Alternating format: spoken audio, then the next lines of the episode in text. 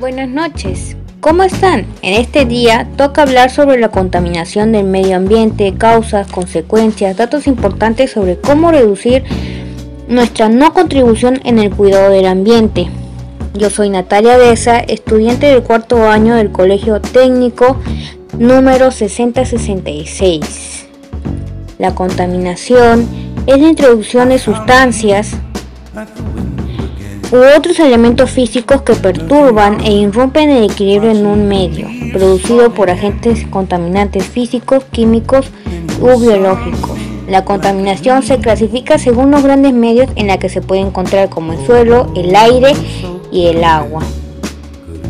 Contaminación del agua. Es la incorporación al agua de materias extrañas como microorganismos, productos químicos, residuos industriales y de otros tipos u aguas residuales. Estas materias deterioran la calidad del agua y la hacen inútil para los usos pretendidos. Contaminación del suelo. Es la incorporación al suelo de materias extrañas como basura, desechos tóxicos, productos químicos y desechos industriales. La contaminación del suelo produce un desequilibrio físico, químico y biológico que afecta negativamente las plantas, animales y humanos. Contaminación del aire. Es la adición dañina a la atmósfera de gases tóxicos, CO2 u otros que afectan el normal desarrollo de plantas, animales y que afectan negativamente la salud de los humanos. Causas de la contaminación ambiental. Desechos sólidos domésticos, desechos sólidos industriales, exceso de fertilizante y productos químicos, tal incontrolada de árboles, quemagomas, basuras, entre otros. Causas generales como lo es el transporte y quema de combustibles fósiles, carbón, petróleo y gas. Construcciones y extracciones. Estas actividades desprenden polvos y gases que dañan el aire de la zona en que se desarrollan y a su vez contaminan el agua donde arrojan sus desechos.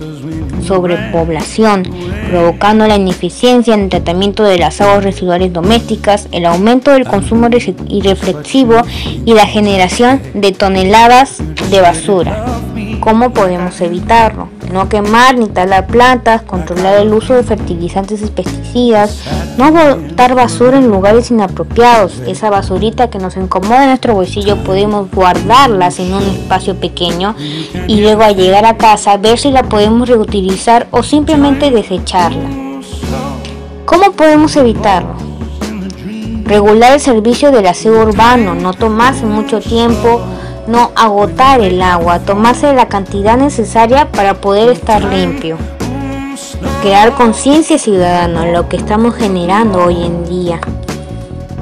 Citizen Force, Fuerza Ciudadana, podríamos salvar vidas poniendo en práctica estas acciones para generar conciencia, para informar, para tomar responsabilidad sobre todo el daño que hemos hecho en el medio ambiente. Eso sería todo por hoy. Muchas gracias.